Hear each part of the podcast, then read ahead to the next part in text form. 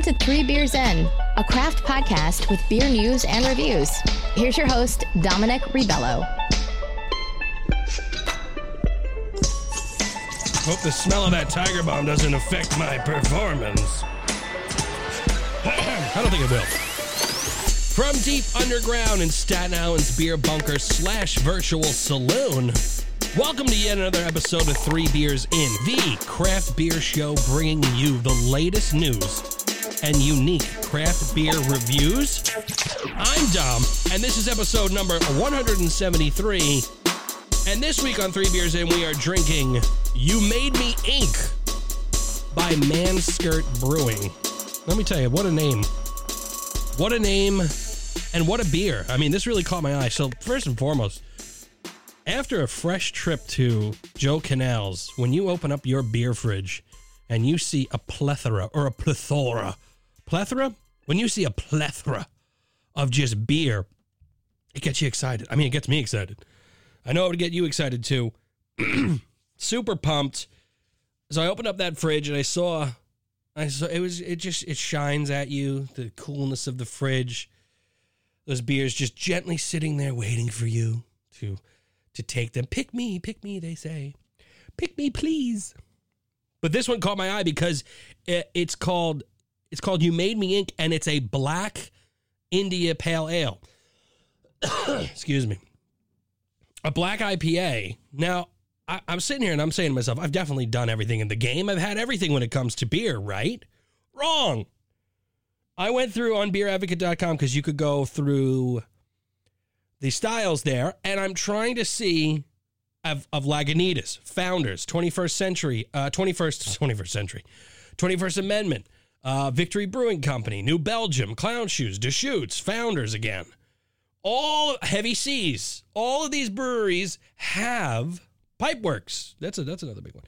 All these uh, breweries have a black IPA, and I've never had it before. The only black beer I've ever had uh, was like a Schwartz Schwartz beer, Schwartz beer from Köstritzer. I think I've had another one before, but nonetheless, I, I've never had a black IPA before. And I'm sitting here saying to myself, is this even a recognized style? And it indeed is. So, of course, Beer Advocate gives you a description, but when I went onto my phone, because I do have it on the phone, the uh, Beer Judge's Manual here has it in here. So I type in black IPA, and it's under the IPA, it's under the specialty IPA, but it is a black IPA. And it has a full description here in terms of the appearance and, and what you should be getting in terms of the mouthfeel and the impressions. And, and, and it's interesting to me that I've never uh, come across this before.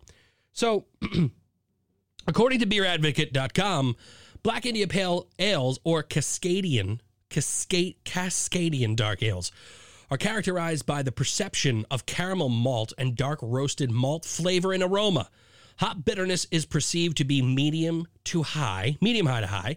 Hop flavor and aroma are medium to high. Fruity, citrus, piney, floral, and herbal character from hops of all origins may contribute to the overall experience. So they don't go into too deep of a detail here on Beer Advocate, but when you do look at the Beer uh, Judge's Manual, they give you a bit more in terms of like, you know, like I said, if you don't have this application already, go ahead and download it. It's the um the just type in BJCP styles. That's the beer judge styles manual. It really will give you an idea of what you're dealing with in terms of your beers.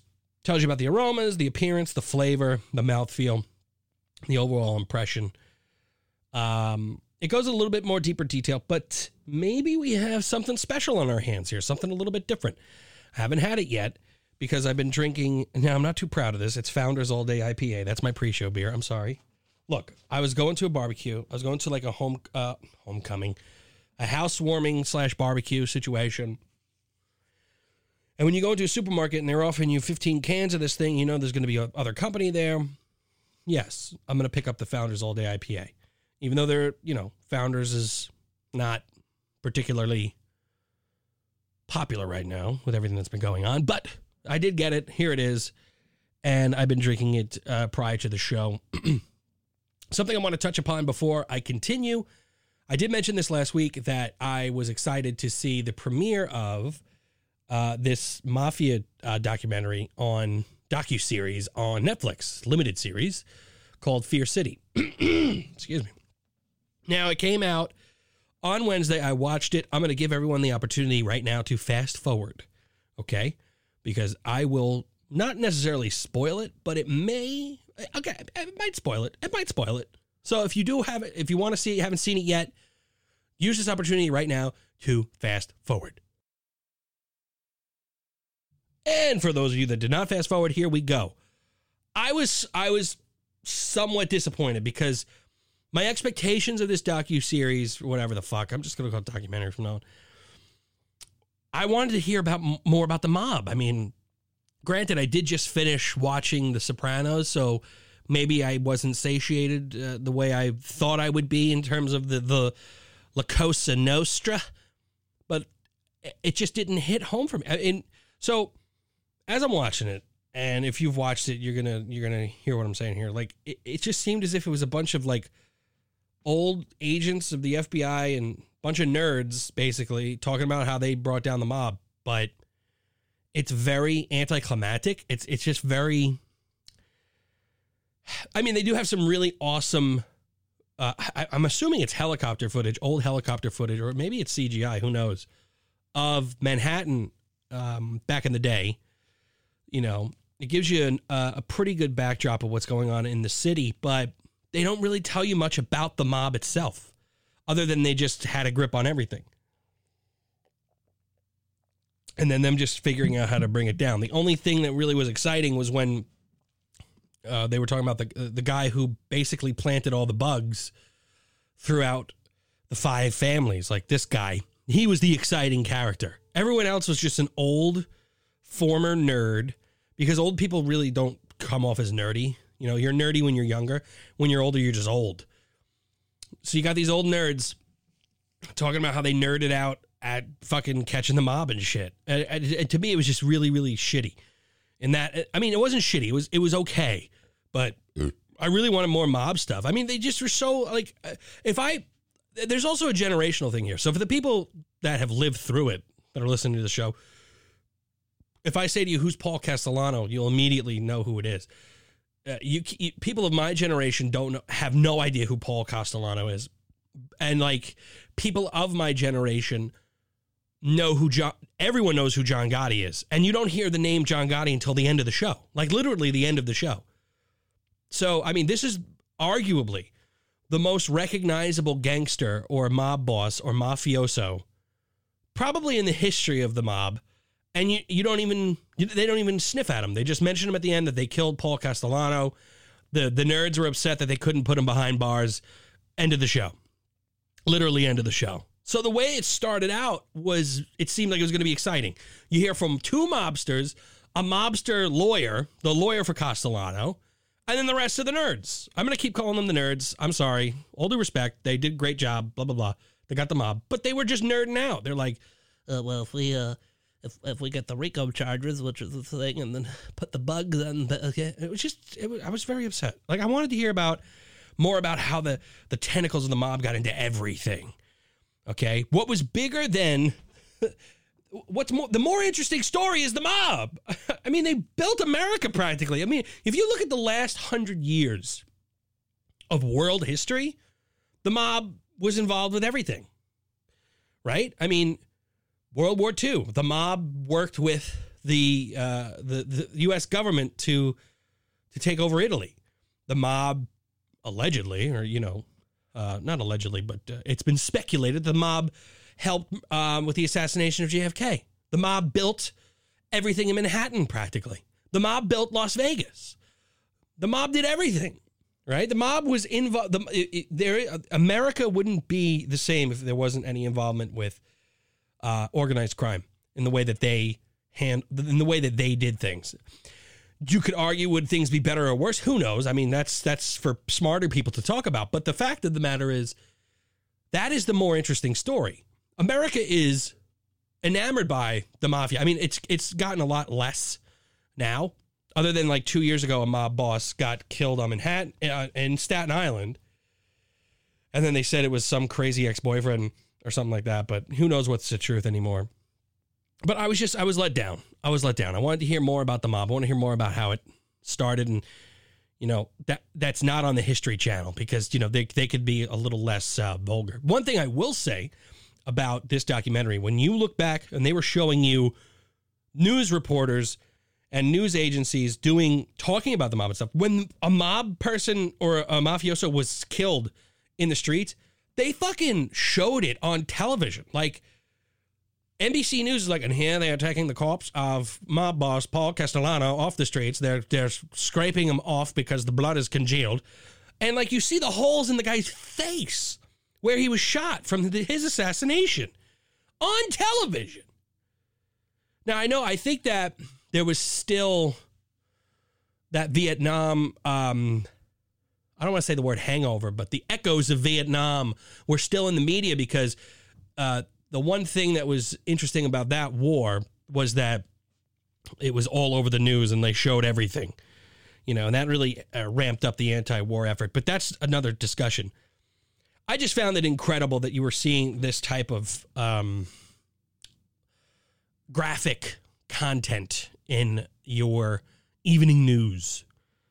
You know, you definitely can't get that today. So uh, I, I wasn't thrilled with the documentary it is what it is. Uh, I'm, I, I, mean, maybe you got more out of it if you've seen it, and that's the uh, that's the end of the, that discussion. Have you been watching baseball? It just started. I'm recording this on Saturday because we got plans tomorrow. Uh, you know, the family we're going we're going to a pool, put the baby in the pool, but um, I didn't want to miss out on doing a show. I told you guys I want to try to do it on the weekly basis. Sports is back. I forgot to mention this last week. Sumo wrestling is back. We are in day seven, I believe, of this basho. And it's really, really exciting. Not that probably anyone cares, but I was happy because there has been no sports and now is finally able to watch something. Baseball has come back. I'm not a huge fan of what they're doing. So apparently, here's this golden opportunity to have the viewer hear every sound of a real baseball game. Like, I mean, a lot of people don't understand. Like when when when a pitcher throws the ball 95 miles an hour, it sounds like a missile is coming in. Like you hear the it cutting through the air, and then the the slap, the snapping, pounding of the leather, the glove of the catcher. Like it's it's a surreal thing. They have taken the microphones off of the the the the action and in the dugout. I want to hear these guys talking. They take that all away and they pump in fake crowd noise as if I'm retarded to not to know that there's like oh my god there's people there? That just it feels like they're there. I mean come on. It, it was really disappointing for me that that, that they, they missed out on this because i was like oh i can't wait to hear the crack of the baseball bat without any crowd noise you know? Like you're going to be closer to the action more than ever. And they robbed us of it no longer going to be uh, having that dream. It was taken away from me. But I hope everyone's watching baseball, having a good time, doing some fantasy baseball if you can. It seems like football is going to be happening. Okay, which seems exciting. It's just a, a little bit of something to distract us from all of the crazy that's going on in this world because it is a bit crazy. And I hope that this podcast can distract you from some of the crazy things that are going on out there. You know, I hope I could do that for you.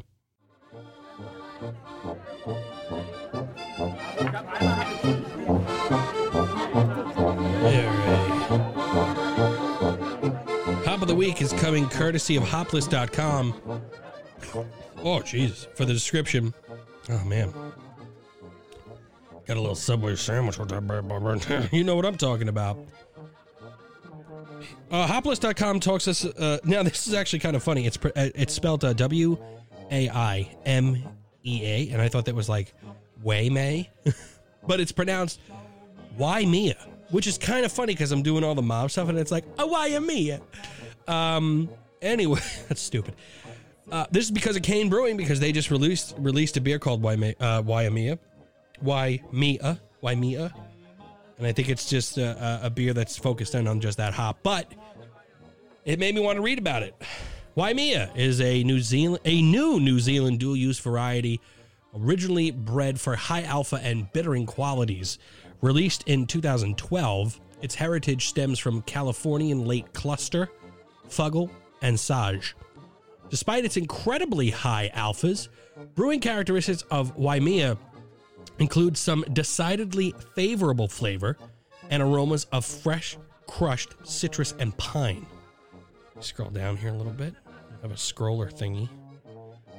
And that's it. So it has no other uh, names. Citrus and pine is what the, you're going to get from the characteristics, and its purpose is for bittering and aroma with an alpha acid composition of 16 to 19 percent. So that's that's pretty darn high. So let me actually just see if I type in Kane Why Waimea into the Google machine. Waimea Punch? Why Waimea Punch? Just came out from the Kane Brewing Company. Uh, 7.2%. What are they putting there? Uh, I'm just going to give you a little bit of a uh, backstory just in case you do run into it. Brewed in collaboration with the Aslan Beer Company, Waimea Waimea Punch is a 7.2% passion fruit IPA brewed with British based malt, oats, and a small amount of crystal and lactose. Uh, it was hopped with Waimea and Amarillo in the whirlpool uh, with passion fruit added to the fermenter. It was conditioned on passion fruit until all fermentable sugars were consumed, then dry hopped with Waimea, Amarillo, and Citra. Waimea Punch has tropical fruit and citrus notes, but finishes with a subtle tartness from the passion fruit. Actually, sounds pretty good. Sounds pretty tasty. That's a pretty uh, decent hop combination there. So, if you could go get your hands on this beer from Kane Brewing, uh, do so because, like I said, it is out right now from what I read. Uh, and it's not a new release; they've done it before. It looks like, but it's got some pretty good ratings here on Beer Advocate. Hang on, let me see. There's another. Okay, no, it's the same. It's the same thing, but it's one of their seasonal uh, rotating beers. Something you can get your hands on and uh, try out a new hop. It's, I'm always an advocate for that. A new hop.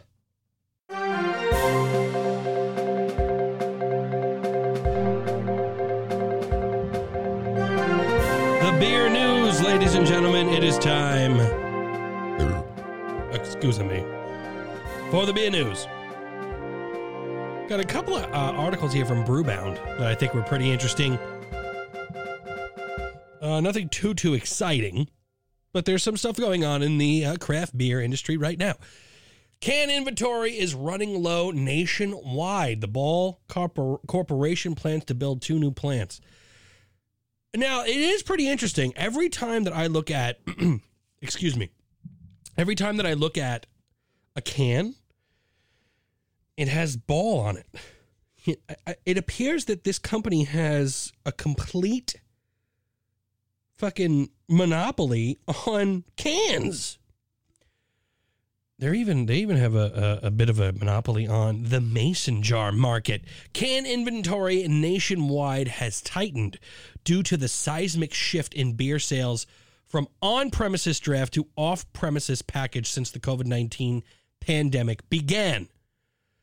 Quote, 16 ounce cans are going to be a problem this summer, said David Racino, co founder and CEO of Austin, Texas based American Canning, told Brewbound. There is just such a strain on the supply chain right now. The shortage, Racino said, will disproportionately affect craft breweries as larger companies re- receive their allocation from large can manufacturers such as Ball Corporation. Just because of their size, they get preferential treatment. He said of the larger beer manufacturers, American Canning sells blank and decorated cans to brewers and other beverage producers in bulk. The company sources its products from large can manufacturers, of which there are few. Ball Corporation, the largest can manufacturer in the United States, said, quote, certain canned beverages SKUs have been in short supplies, particularly 12 ounce slim cans. In part, the shortage of those cans are being caused by the popularity of hard seltzers, sales of which were skyrocketing before the COVID 19 pandemic changed uh, beverage alcohol purchasing behaviors. That's segment's leaders, Mark Anthony Brands White Claw and Boston Beer Company's Truly Hard Seltzer, both use the slim can package. Prior to COVID 19, uh, 2020 was already poised for a notable can growth across a variety of categories, says the Ball Strategic Communication Director, Scott McCarty. For instance, hard seltzers have experienced explosive growth as a category and specifically in cans. Soft drinks and still sparkling water categories have seen it too, with marketers shifting their package mix towards cans and away from single use plastics. Ball has turned its global manufacturing network to support domestic customers for the time being and has worked to boost efficiency at its 16 plants. And, and it goes on and on about how cans are in short supply.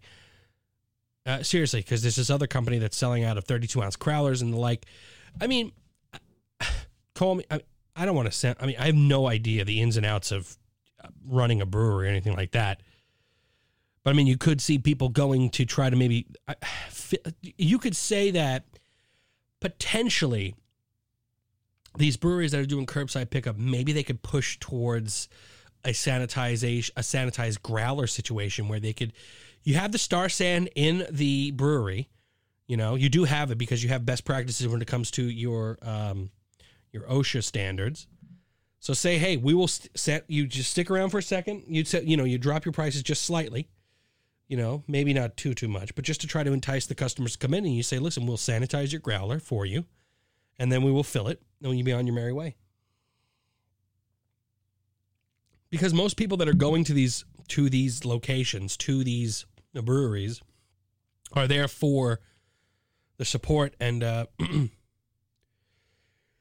I mean, like to support the breweries and also to uh, to enjoy what craft brew has to offer. Next article here is from uh, NPR.org. What beer sales tell us about the recession? And here we go. Craft beer sales are surging in stores, but craft breweries are still struggling. Cheap beer is surging, but it's losing market uh, losing market share. That's because the economics of the beer business are complicated.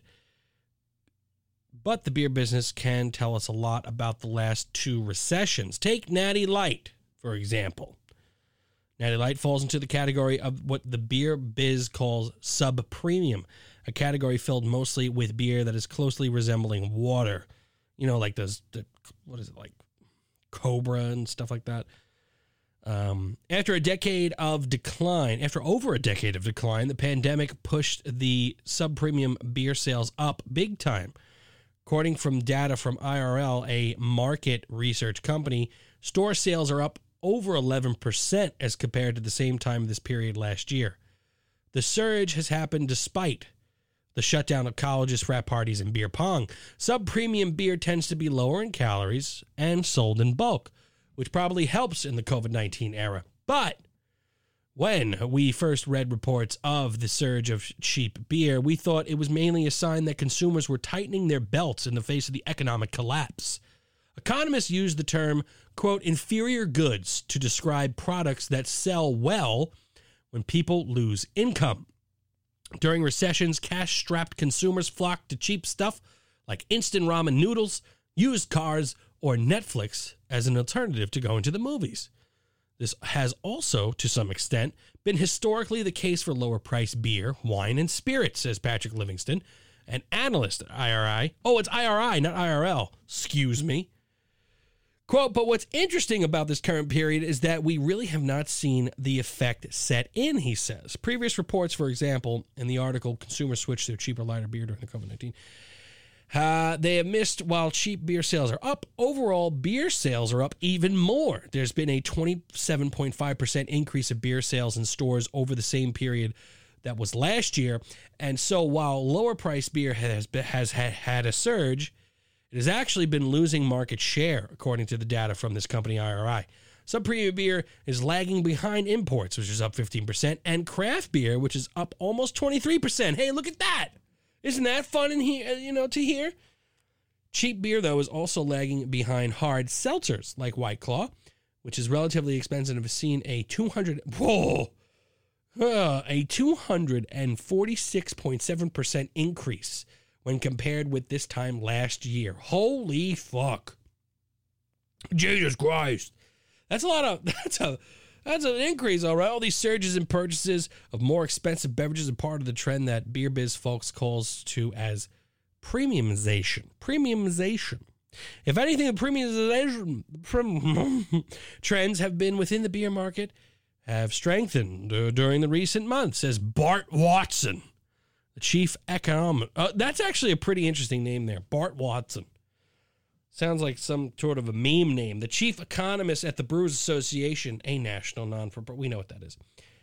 Uh, beer, te- uh, beer tends to be fairly recession resistant. In fact, IRI, these guys do a lot of hard work. The trend towards premiumization uh, began in the last recession and has continued to be the dominant driver of beer, uh, beer sales ever since. Watson says that craft and other expensive beer trends to be somewhat insulated from economic downturns because of who tends to buy it young professionals with good jobs and cash to burn. You hear that, everybody? You're out there with cash to burn, apparently, when it comes to these beer sales. This is a bit encouraging, okay? To know that, I mean, and also think about it. You know, I said about it before when you go to your local brewery, this is one of the most sanitized uh, industries because your product is so dependent on you being cleanly, okay, when it comes to what you're actually doing. All right. Now, this is another interesting article here. This is from Madison.com. Hold on a second. Let me pull up the article here. Sorry if it takes too long. Oh, I could take this opportunity to take a sip of beer. I have one leftover overhead from the Kane place. My God, is it good? I hope they gave this a really good score. Did I? Let me see. Picking up a little pithy here, too. Yeah, I gave it an 8.6. Well deserved. Huh. This is from Madison.com, which I think is from Wisconsin. Beer Baron, I guess that's a person here. How much does buying beer at a brewery instead of a store help it financially? From Chris Drosner. Uh, how long is this article? I, I can't read very, very long articles because it just, I, I try. Wait a minute. Oh man, he actually starts reviewing beers in this article, so I'm not going to read the entire thing. So I'm just going to maybe do the question and answer part and then give you my little bit of an opinion on it. How much better is it for a brewery if I could buy canned slash bottle beer directly from them as opposed to at a real retailer? Do they still have to pay a distributor a cut for their packaged beer they sell from their tap room? That's from Ben uh, on Twitter. And the answer to this gentleman, who is apparently the beer baron, to answer the first question, Ben, it's a lot. Actually, a lot. I didn't know you could actually put that in, a, in an article, but he did. Unlike some states so it can vary, and this is a national podcast, so you got to just take that with a grain of salt. Wisconsin allows breweries to sell both packaged and draft beer directly to its consumers. That's kind of common here. So you could grab a six pack from the cooler and take it home for your from your favorite tap room after enjoying a pint or two. I've done that before. Breweries usually price their beer similarly to what you'd find at a grocery or liquor store. So you usually end up paying about the same. But the financial benefit, sorry, I scrolled too much. But the financial benefit to the brewery is much, much higher because they're capturing the cuts taken by distributors and retailers. Let's break it down here. Most bottled or canned beer sold in bottle shops or grocery stores are done so through a distributor that warehouses and delivers the beer to the retail uh, to the retail accounts on behalf of the breweries. Distributors also have salespeople calling on these accounts to push their entire portfolio of beers and other beverages. The nearly universal standard for markup of these services is 30%. Retailers mark up the beer again. And while margins vary uh, more for retailers, hence the range you'll, of prices you'll see for the same product, 30% is also quite common. If you follow this backward, a six pack of beer that retails for $10 is probably sold at the brewery for about six bucks. The brewery is making some money on that sale too, but packaged beer sold to retail is by far the lowest margin in their business. By capturing the distribution and retail marks up, uh, markups in a taproom sale, a brewery might go from making less than a dollar on a six pack to making five dollars a six pack. Oh, that's pretty fucking crazy. While some brewers price their taproom to go beer to match common retail prices, strategies do vary. Since COVID 19 hit, Ale Asylum has been offering many of its beers for sale at the brewery for just $6 a six pack. a dollar beer, baby. Whoa. Well under the usual retail price. More common is to price to go higher than retail to limit sales and support retail partners. Quote: Brewers have had a bit of a balancing act on on uh, this because they are sem- uh, sensitive to ensuring that they don't undercut retailers on prices," said Mark Garthwaite, executive director of the Wisconsin Brewers Guild. At the same time, they don't want to appear to be padding their margins either. I get that. You don't want to seem like you're trying to be a bit more a bit predatory here to the consumer and to your retailers and your distributors because you know you got to maintain relationships with these folks. And that is the flip side of the benefit to the brewery. If Ben is buying a uh, if Ben if Ben is buying this six pack at the tap room instead of the local bottle shop, they're not getting theirs, and the distributor isn't getting theirs either. While distributors are often seen as the boogeyman in discussions about the industry's three tiered system, plenty of brewery people I've talked to over the years have told me that their value they value the relationship of their distributor. Well, I mean, of course they're going to get their beers out there. But Ben asked about the benefit to breweries, and it is large. The question is precedent because of the threat of the virus's economic effect, effect posed to the breweries. And then we talked about the survey. We know 65% are fucked up right now. He talks about Wisconsin and how they're handling it. And I'm going to scroll here. Basically, it's going to be a profitable year I mean, that's really great to hear, especially at the end of this article. Yes, this is just in Wisconsin. And to my Wisconsin brothers of beer, I hope everything is well out there. But you got to try to go to these breweries as much as possible. You know, the curbside option pickup, I mean, that is really fantastic. I, I want to get my, my hands on Black is Beautiful. I haven't done that yet. Things have been a little bit hectic, you know, lately, uh, running around and stuff, a lot to do. You know, life gets in the way of everything. Uh, I'm not driving into work anymore. That was a big thing. I was able to drive out and get the all togethers. So Black is Beautiful is definitely on my list of things to do. You got to, you know, you you want to try to if you're able, again, because this is a big part of the whole discussion. Is that you don't want to pigeonhole people into thinking they got to do something, but if you're able to support your local bottle shops, I mean, if you could if you could um I think of like the Thirsty Quaker, right? That is a fantastic little fucking place in the middle of Jersey City. Not in the middle of Jersey City, but uh, like right outside the tunnel, the Holland Tunnel, I think, right? The Holland Tunnel.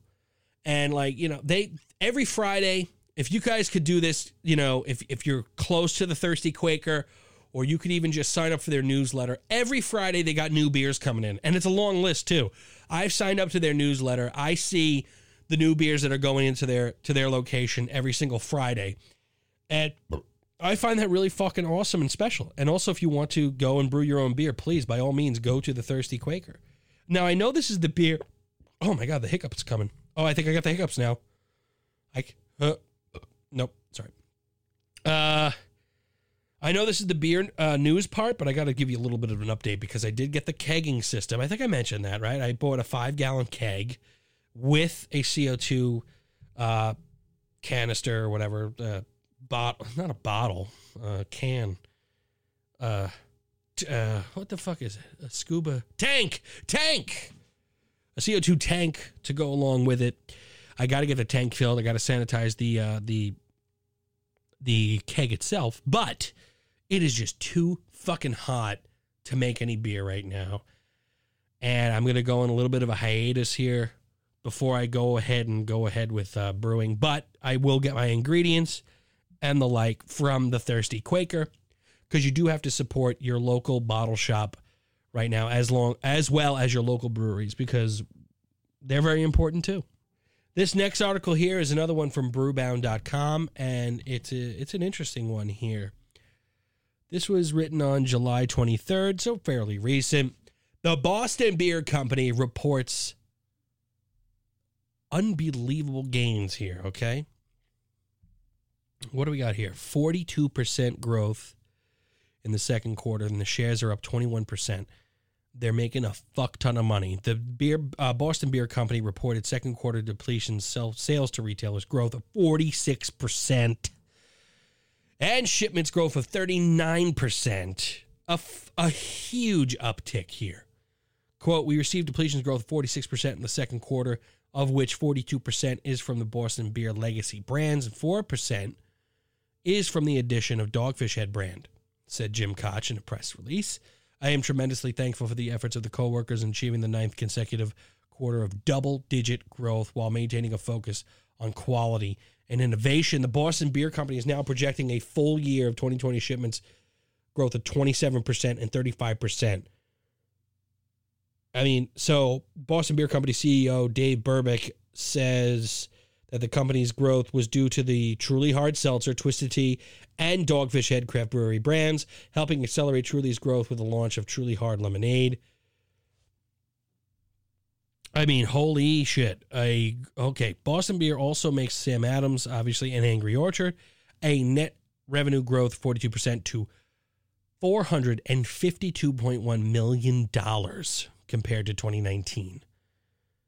Yo.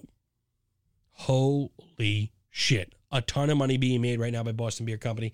You can totally see now why some craft breweries are trying to turn to the hard seltzers here. And for those keeping track at home, this means that Sam Calagione netted about $54.5 million in this situation here. And a lot of people have forgotten that Dogfish Head went into that collaboration partnership type situation. We reported it here on the show when it happened. I think it was a little bit, I think it was about six months ago or so, maybe even a year ago. Ton of money, ton of money. And you know, it's so funny. The other day when I was at that, um, that home, housewarming uh, uh, barbecue, my wife was offered a mango white claw. I took a sip of it, and it's you have no idea there's even alcohol in there, you know, anything like that. It is pretty pretty tasty. But hey, check it out, man. Sam Adams is doing very very well. And you know, the good news here is that we could see that things were a bit sketchy and a bit scary at the beginning of the COVID-19 crisis, right? Where we were a little concerned. I think I spilled some beer. That's sacrilege if you spill beer. Hang on, I put the towel down. Uh, we were a little nervous about what's going to happen to some breweries. Now, I do know that because I get emails about it from from people in the community that's scattered out throughout there. Like you know, you got your you got your breweries in the middle of America. You got your breweries in a little bit less off the beaten path, and these places are suffering big time. They may not make it, and that's that's really hard. That's really really hard to a hard pill to swallow. And it kind of puts a face on this uh, whole COVID thing for us here at Three Beers In. I know that you know there's so much more that goes into it, but that's our focus here. Now, this next article here is from porchdrinking.com, a fantastic website that I love to frequent. So, this is actually a bit of a. Well, wait a minute. Let me hold on a second. I had. Here we go. Here we go. I'm going to read this one first and then I'll just talk about the other one. So I, I think you remember, you might remember, it kind of sparked my memory a while ago, uh, from talking about it a while ago. Stone Brewing Company, right? Stone Brewing, I really this this hurts me a little bit. Now, let me just try to prerequisite, uh, prerequisite by this. So it's like just because, let's say I'm a big New York Giants fan, right? Just because the New York Giants do something that I don't like, it doesn't mean I'm not going to root for the team anymore. I can say I don't like that they did this, but I could still be a fan of the team, right? That's that's a, that's fair. But shame on them for what they're doing. So as you know, um, when Keystone Light, right, uh, they they made a can where the word stone was very big on the can. So key was like maybe about an inch or so. Stone was about three inches, and the word light was again about two inches or, or one inch on the can. So Stone was the big part of the can, and Stone sued them, which was understandable, right? Shame on you, Stone Brewing, is written by Kinsey or Kin- Kinsey Bernard on July 19th here. This is actually pretty fucked up. I mean, I got to say this just because I, I believe it. So in Morehead, Kentucky, there is Sawstone Brewing Company, and I'm going to try to share. I'm going to actually make a note to share this article because you guys got to see this. The fucking Stone Brewing Company is suing these people for for copyright infringement and stuff like this. It, it has not. It does not look anything like Stone Brewing. Okay, how can a company, anytime they see the word stone right away go ahead and say they have to fucking sue people over it and stuff like that. I get it with the Keystone thing, and here I am going a little bit of ahead of myself here. I'm gonna just set a reminder on Siri. Hold on, remind me to set a post for the Facebook on the article at 8 p.m. Set an alarm. Jesus Christ. If it figures that out, God bless it. Okay. Added. Okay, it just added a reminder. I said set an alarm. I don't even know if it's going to do it. But seriously, shame on you, Stone, because when I show you guys this fucking the way it looks, it's absolutely unacceptable. On Friday, it was reported that Stone Brewing in Escondido, California, sent a cease and desist to Saw Stone Brewing Company in Morehead, Kentucky.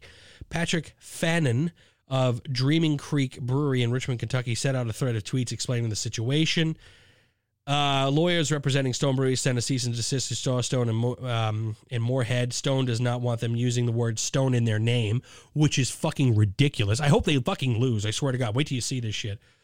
"Quote unquote," Sawstone is the name for the limestone bricks which their building is made from, and one of the one of the only historical limestone buildings left in Kentucky. At first, they agreed to never turn to never turn Sawstone into two words, but lawyers wanted the three barrel, oh my God, brewhouse brewery that made 100 barrels last year uh, to limit their distribution range. New lawyer for Stone wants them to drop their entire name now. Going to court would be prohibitively expensive for the less than one year old brewer. So th- this is predatory. And this is what's so fucked up. I mean, you, we talk about how big beer has their boot on the throat of the small guy. And this is where the Brewers Association should fucking step in and do something in terms of like advocating for these guys. They're less than a year old. They don't have the money to pay a fucking lawyer to represent them against a brewery that obviously is doing a hell of a lot better than they are. But let me just continue with the article because I'm gonna get a little I'm getting a little sweaty down here already. This getting me even more hot. They, Stone, first wanted us to limit our geographic market reach so that we could only market slash distribute within certain areas. Predatory as fuck. We aren't even going to do any of that right now. Just, uh, but just felt that it wasn't right. But now that doesn't seem to be an option anyway. With attorney number two, after attorney number one, after our attorney was on the call with him. Sorry, pardon me. Nickel, who Blake Nickel owns the brewery, said the last thing Sawstone has heard from their attorney is that Stone was adamant that the California brewery would only consider a settlement proposal which requires Sawstone to surrender their trademark registration. Fuck you. This is so fucked up, man. This really turns me off. And I like I like Stone because I like what they say when they they they show their middle finger to to InBev, but then they shit all over the little guy. It's so fucking wrong. Shit, man. How could you be so threatened by a fucking brewery in Kentucky that that hopefully could punch above their weight a little bit and just make a little bit of theirs? Are they really a threat to Stone? Fuck. Sawstone uh, Brewery opened in August 2019. They're like a year old for fuck's sakes, and we'll be celebrating one year of business next month. Stone was founded in 1996. Has nine locations, eight in California, one in Virginia. They had one in fucking China, right? They had something going on in fucking China. Oh no, Stone closed and sold its 30 its 30 million dollar brewery experiment in Berlin to Brewdog which was, I think is out of Scotland. But according to the Brewers Association, Stone Brewing is the ninth largest craft brewery company in the United States. So Yuengling is number one because they're considered craft. So is Boston Beer Company. Then you have Sierra Nevada, New Belgium with an asterisk because they are no longer craft. They sold a lot. Duvel, which holds um, what you call it, uh, Gang. Let me take a sip here. Then you have the Shiner Bock people. Then you got Bells, and you got Canarchy, which is a conglomerate. Not a little. It's like a little bit of a conglomerate thing. Then you have Stone. Then you have Artisanal after that, which is from Brooklyn. Oh, and I almost forgot to mention that the Stone filed the suit against uh, the Keystone Miller Coors. We know that because the Stone, you can't say Stone anywhere apparently. For Stone to go after a small three barrel brewery in Kentucky is shameful. Stone Brewing has the resources to hire the best attorneys and not think twice about being able to pay the bills. But that's not the case for a microbrewery that's trying to stay above water during the global pandemic. And it's a brewery that only sells beer in its tap room right now. I can't read this article anymore because I'm going to fucking throw up. I'm going to throw up and I'm going to hit somebody.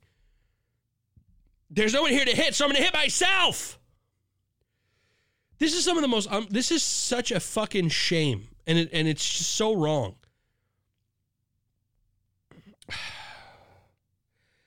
uh, just give me a second here. How could you do this? How could you do this? Uh, uh, something, so, a company who's supposed to be a strong voice for craft beer, right? A, a company who, who I, I think I praised them not too long ago on the show about how they look into the eyes of this monster that is InBev, Anheuser Busch, the Heineken people, San Miguel, all these motherfuckers, and then they come out here and they go after the little guy. Well, who the fuck? I mean, what, what? How? You're no better. Are you? How are you better? How are you better than them? How is this brewery? Wait, wait till you see it, guys. I swear to God, if you're hearing this right now, go to the Facebook. Three type in three beers in two ends in the search. It's gonna be it's gonna be pinned to the top. Okay. How the fuck are they a threat? Honestly, how are they a threat? Are you shitting me right now? It's so fucking ridiculous. I really can't believe it. I'm irate. I'm irate. Let me go get myself one one more of these uh fucking you made me ink. This they made me ink. God damn it. Be right back. Hold on. Wasn't yelling at any of you. It just makes me so mad because I really want to love Stone. I want to love what they do and I want to love what they're about, but damn. That's a bastard thing to do, man.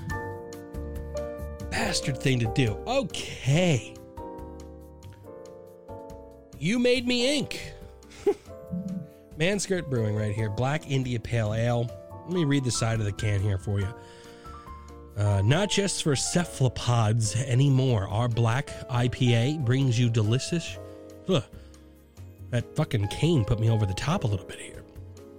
That delicious roast and chocolate notes from the dark grains, along with citrusy and earthy flavors from the hops, an homage to the orange octopus on the wall of our brewery and the arm of our brewer.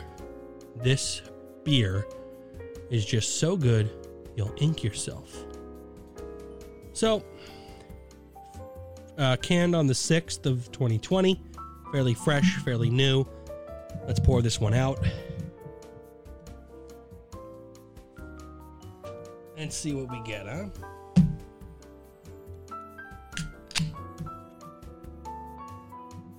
Into the St. Peter Sullivan glass. Nice pour here. Tall boy cans. Interesting. Uh, sorry if I sound very far away. It's a, it's an interesting pres- interesting presentation. Looks like a bowling lane, and then there's just a black uh, black spots on a orange background. Very Halloweenish looking. Pour the whole thing out here, and we're good.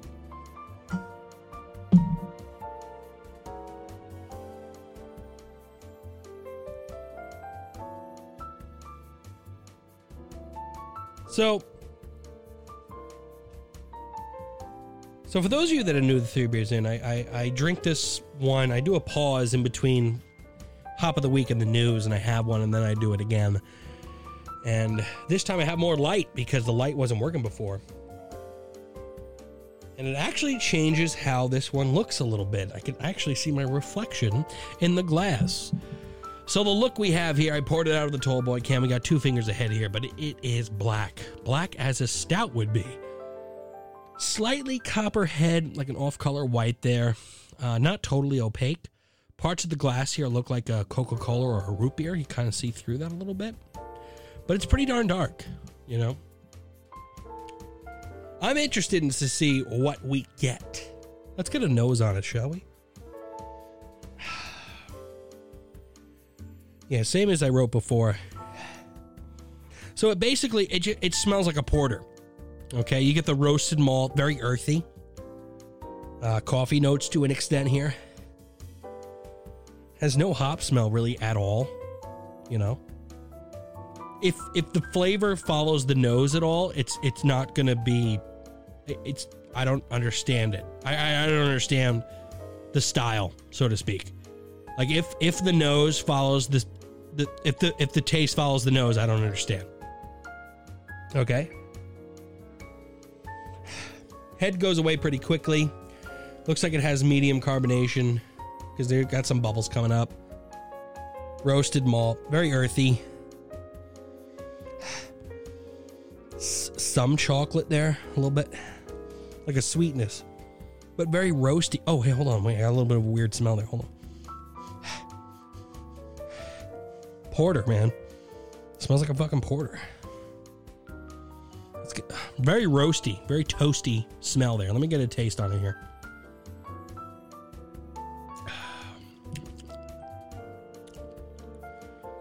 All right. Very, very earthy, very bitter, toasted porter. The finish is very bitter and dry, right? I, I'm I'm waiting when I take a sip.